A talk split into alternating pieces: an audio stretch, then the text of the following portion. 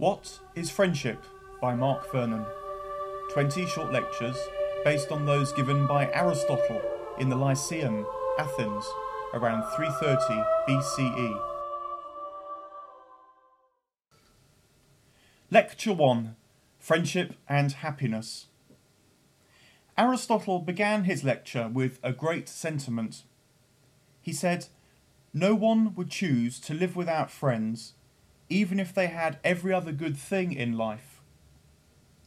Even those who are very wealthy need friends, perhaps even more so, since they need people who love them for themselves, not their money. But all people need friends, to watch over them and look after them in times of need, to help them avoid making mistakes, to care for them when they're old, to do things for them that they cannot do for themselves and to encourage them to live fine lives. Two act better than one, he added. He noted that friendship seems the most natural thing in the world, not only because human beings are political animals, social beings, as he notes in his politics, but also because it makes for excellent relationships between parent and child, and can even be seen amongst animals. Friendliness is a wonderful thing to discover when you travel. It keeps cities and societies together.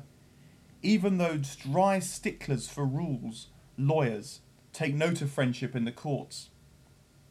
In fact, justice is only necessary when friendship fails, for friendship is a kind of like mindedness, faction being a kind of enmity. Ultimately, though, friendship is not a necessary thing, it is a fine thing something to be valued for itself. This is why we admire those who have friends. They must be good, we think.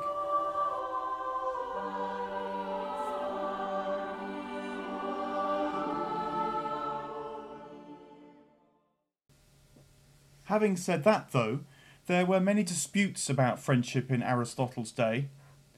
Plato, in particular, had written a dialogue on friendship, the Lysis.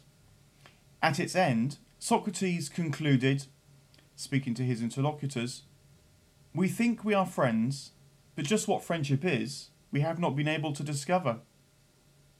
His point seems to be that friendship is always particular and always something to grow into. If you label it too closely, saying it is just this or precisely that, then you risk destroying it.